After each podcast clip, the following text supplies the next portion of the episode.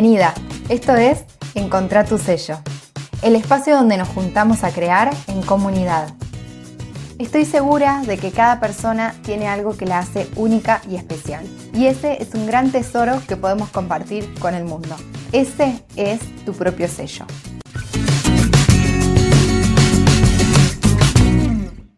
Hola creadora, ¿cómo estás? De este lado, Flor de Macondo, Labores y Oficios y te doy la bienvenida a un nuevo episodio de Encontrar tu sello, el podcast de Macondo. Como te vengo contando hace varios episodios atrás, hace poquito que lancé el despertar del sello, que es una masterclass gratuita a la que todavía puedes suscribirte. Obvio, estás muy invitada, te voy a dejar el link en alguna parte de la descripción de, de este episodio. Pero la cuestión es que en esta clase yo lo que te doy son los tres secretos o las tres claves que a mí me sirvieron para animarme a crear con sello propio, a ir en la búsqueda de mi sello. Esta clase es como el empujón necesario para animarte a crear diseños que tengan tu impronta. Eh, ya pasaron muchas creadoras por esta clase, ya somos más de 1500 creadoras que hicimos el despertar del sello, me incluyo porque además de haberla hecho literalmente yo a esta clase, yo misma atravesé por cada una de las cosas que comparto. Entonces me siento una creadora más, obvio. Muchas me escribieron después de hacerla que les había inspirado muchísimo y que les había dado ganas de crear sus propios diseños, mucho más allá de la técnica que uses. Puede que, no sé, te guste pintar mates y quieras vivir de eso, eh, o que estés hoy en día emprendiendo a través de tus mates pintados, o que te guste bordar y quieras vivir a través de eso, o que te guste estampar telas como a mí y quieras vivir de tus creaciones. No importa la técnica, sino que lo que importa es que tengas ganas de plasmar tu impronta en lo que hoy estás haciendo. El primer obstáculo con el que se encuentran muchas creadoras que ya pasaron por el despertar del sello o que tienen ganas de crear sus propios diseños es que, según ellas, no saben dibujar. Y acá, si estás escuchando sin video este episodio, hice comillas, eh, ya te voy a explicar por qué, pero lo que puedo decirte es que si estás en esta sensación de quiero diseñar algo propio, pero me bloqueo o me limita no saber dibujar, necesito que sepas que te entiendo y que te abrazo porque soy una creedora o sí, ¿cómo diríamos? Bueno, sí, siempre creí en esto yo de mí misma, pero estoy en rehabilitación con mi vínculo con el dibujo. Eh, tuve esta creencia por muchos años. Cuando hacía prendas en Macondo, de hecho, mis estampas eran todas abstractas. No había ni un dibujo literal eh, en mis estampas. Y no es precisamente porque era lo que más me gustaba sino porque era lo que yo me creía capaz de hacer en ese momento. De hecho, durante la carrera de diseño de indumentaria y diseño textil, padecí muchísimo las materias de dibujo y tener que dibujar en general, o sea, bueno, la carrera en toda, porque hacemos mucho eso. Nunca tuve un buen vínculo con el dibujo. Yo nunca me consideré ni ilustradora, cuando era adolescente no dibujaba, entonces me metí en una carrera en la que el 80% de las actividades tienen que ver con el dibujo. Así todo, terminé de estudiar y yo seguía pensando que no había nacido con el don de dibujar y que nunca iba a poder desarrollarlo de una manera eh, que esté buena o que me guste o que sea la correcta. En ese momento, cuando hacía prendas en Macondo, yo solamente creaba por impulso. Es decir, desplegaba todos mis materiales en la mesa de trabajo y allá iba a crear 100% guiada por mi intuición y la emoción de ese momento.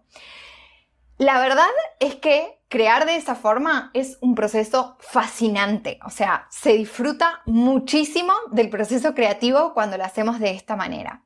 Así todo, a pesar de que disfrutaba mucho del momento de crear esas estampas, no terminaban de gustarme a mí las estampas eh, que estaba haciendo. Yo no me sentía como satisfecha con el resultado que obtenía de esas estampas que creaba con ese método. Y, es raro, ¿no? Porque yo disfrutaba mucho de crear de esa manera, la pasaba bien, estaba en mi estado de flow, me divertía, pero el resultado, es decir, la estampa, el producto, a mí no me terminaba de convencer. Hasta que hace unos años me embarqué en la búsqueda de mi propio sello y ahí me di cuenta de que estaba empezando el proceso creativo en un paso muy adelantado. Y por eso me costaba tanto encontrar mi impronta o mi estilo para crear. Entendí que si yo quería sentirme orgullosa de lo que estaba haciendo, había que sumar otros ingredientes además del impulso y la intuición en ese proceso. Y esos ingredientes tienen que ver con profundizar en el mensaje y las emociones que buscamos transmitir con lo que hacemos. Porque hasta ese momento, cuando yo creaba a través del impulso y la intuición, yo no tenía claro qué era lo que buscaba con eso que creaba. Yo solamente creaba, y pensaba los colores, pensaba las formas, pensaba eh, cómo lo iba a hacer y demás, pero en el momento era como todo muy, em, eso, intuitivo justamente. Que no está mal, sino que es otra manera y que cuando yo me embarqué en esta búsqueda entendí que había otras formas que por lo menos a mí me resultan mucho más satisfactorias y gratificantes de alguna forma. Cuando descubrí que lo que quería transmitir era el optimismo, la alegría y la frescura en mis estampas, entendí todo. Entendí que existen muchas formas de expresarnos, además de solo el dibujo. Podemos hacerlo a través de los materiales que usamos, la técnica, los colores, la composición de los elementos. Yo misma empecé haciendo esto, pero también cuando empecé a usar esos colores que me gustaban, que transmitían ese mensaje, me pregunté si la resistencia a dibujar era porque de verdad no me interesaba para nada el dibujo figurativo o porque yo no me creía capaz de lograrlo. Como la respuesta fue la segunda opción, me animé a empezar de nuevo a dibujar. De a poco, con calma, con amorosidad para conmigo misma, sin juicio, eh, sin como castigarme, sin expectativas demasiado altas y en ese momento descubrí que yo no lo hacía tan mal como me decía a mí misma. Que si de verdad tenía ganas de crear mis propios diseños y quería que esos dibujos estén, como que me dio la tranquilidad de que si yo quería podía seguir mejorando la técnica, podía seguir practicando y eso iba a mejorar, que no era algo estático, no era algo fijo que era así o no era, ¿no? Como tenés la habilidad o no la tenés. No, simplemente es volver a conectar con la técnica, que la podemos desarrollar con total tranquilidad. El problema con el dibujo y el bloqueo a crear diseños propios porque creemos que no sabemos dibujar es que por lo general queremos empezar a hacer nuestra casa por el techo. Es decir, sin las bases y las paredes sólidas.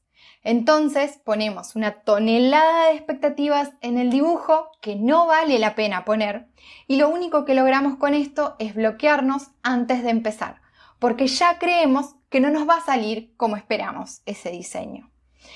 Si nosotras dejamos de lado la idea del dibujo y nos enfocamos en crear esas bases sólidas, como por ejemplo desarrollar tu mensaje, conocerte y empezar a trabajar tu sello desde un lugar más profundo, desde una capa que tiene más que ver con ese propósito, con ese para qué, todo lo demás, que son por ejemplo estas habilidades, dejan de ser tan graves o dejan de tener tanta relevancia porque encontramos, como te decía antes, que existen muchas formas de expresarnos y que vas a poder encontrar la que a vos te quede mejor. No, no, hay una sola manera de expresarnos que, por ejemplo, en este caso sea el dibujo. Pero, también, otra posibilidad, si vos también estás en esta rehabilitación con tu vínculo con el dibujo, tenés ganas de desafiarte, porque al final es un desafío, es algo que no sabemos si nos va a salir o no, si lo vamos a lograr o no, es ponernos un objetivo adelante e ir viviendo el proceso hasta poder lograr esa, esa satisfacción o esa confianza de que lo que estamos haciendo nos empieza a gustar. Te voy a compartir cinco claves con ejercicios incluidos para que pienses y evalúes la posibilidad de amigarte con la habilidad de dibujar si es que solamente la crees necesaria en tu proceso. Acá de nuevo, insisto, no estoy diciendo que esta sea la única manera de crear con sello propio. No es necesario saber dibujar o sentirte confiada dibujando para crear con sello propio. Pero en el caso de que tengas ganas de volver a vincularte con esta habilidad, te comparto estas cinco claves. La primera es que tu niña sigue intacta en tu dibujo. Se dice que la manera en la que dibujas hoy, como sea, es igual a cómo dibujabas en el momento que dejaste de hacerlo. Si dejaste de dibujar a los nueve años, la forma en la que dibujas hoy es como dibujaba tu niña de nueve años. Y este es justamente el indicador de que tu niña sigue intacta en tu forma de dibujar. Y es lindo pensarlo de esta manera, como para ser un poco más amorosas y compasivas con nuestra niña al momento de observar o de juzgar si lo estamos haciendo bien o mal. Y acá va la pregunta que te regalo. ¿Qué dirías de tus dibujos si la que los hizo fue, por ejemplo, tu niña de 9 años? ¿Tratarías o dirías las mismas cosas de lo que decís hoy? ¿Dirías o juzgarías esos dibujos de la misma manera si te los entrega en mano tu niña de 9 años? Te lo dejo ahí para que lo pienses y seguimos a la segunda clave. El dibujo es una actividad natural. Dibujar es un movimiento que se da naturalmente. Nadie nos enseña a dibujar.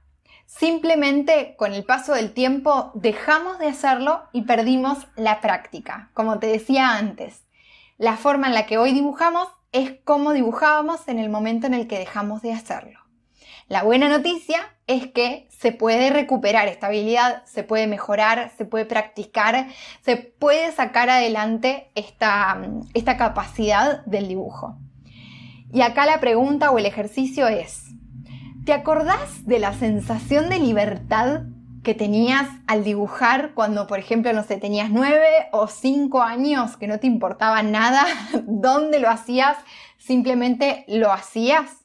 La tercera clave es que dibujar no se trata de tener talento. El dibujo no es un don que solamente se guarda para quienes nacieron con él, sino que es una habilidad que podemos mejorar o adquirir desde cero, depende cómo lo sientas. ¿De qué forma? Lo hacemos practicando y tomando formaciones, por ejemplo. Pero la práctica es imposible que zafemos de ella porque el dibujo es 100% ponernos a practicarlo.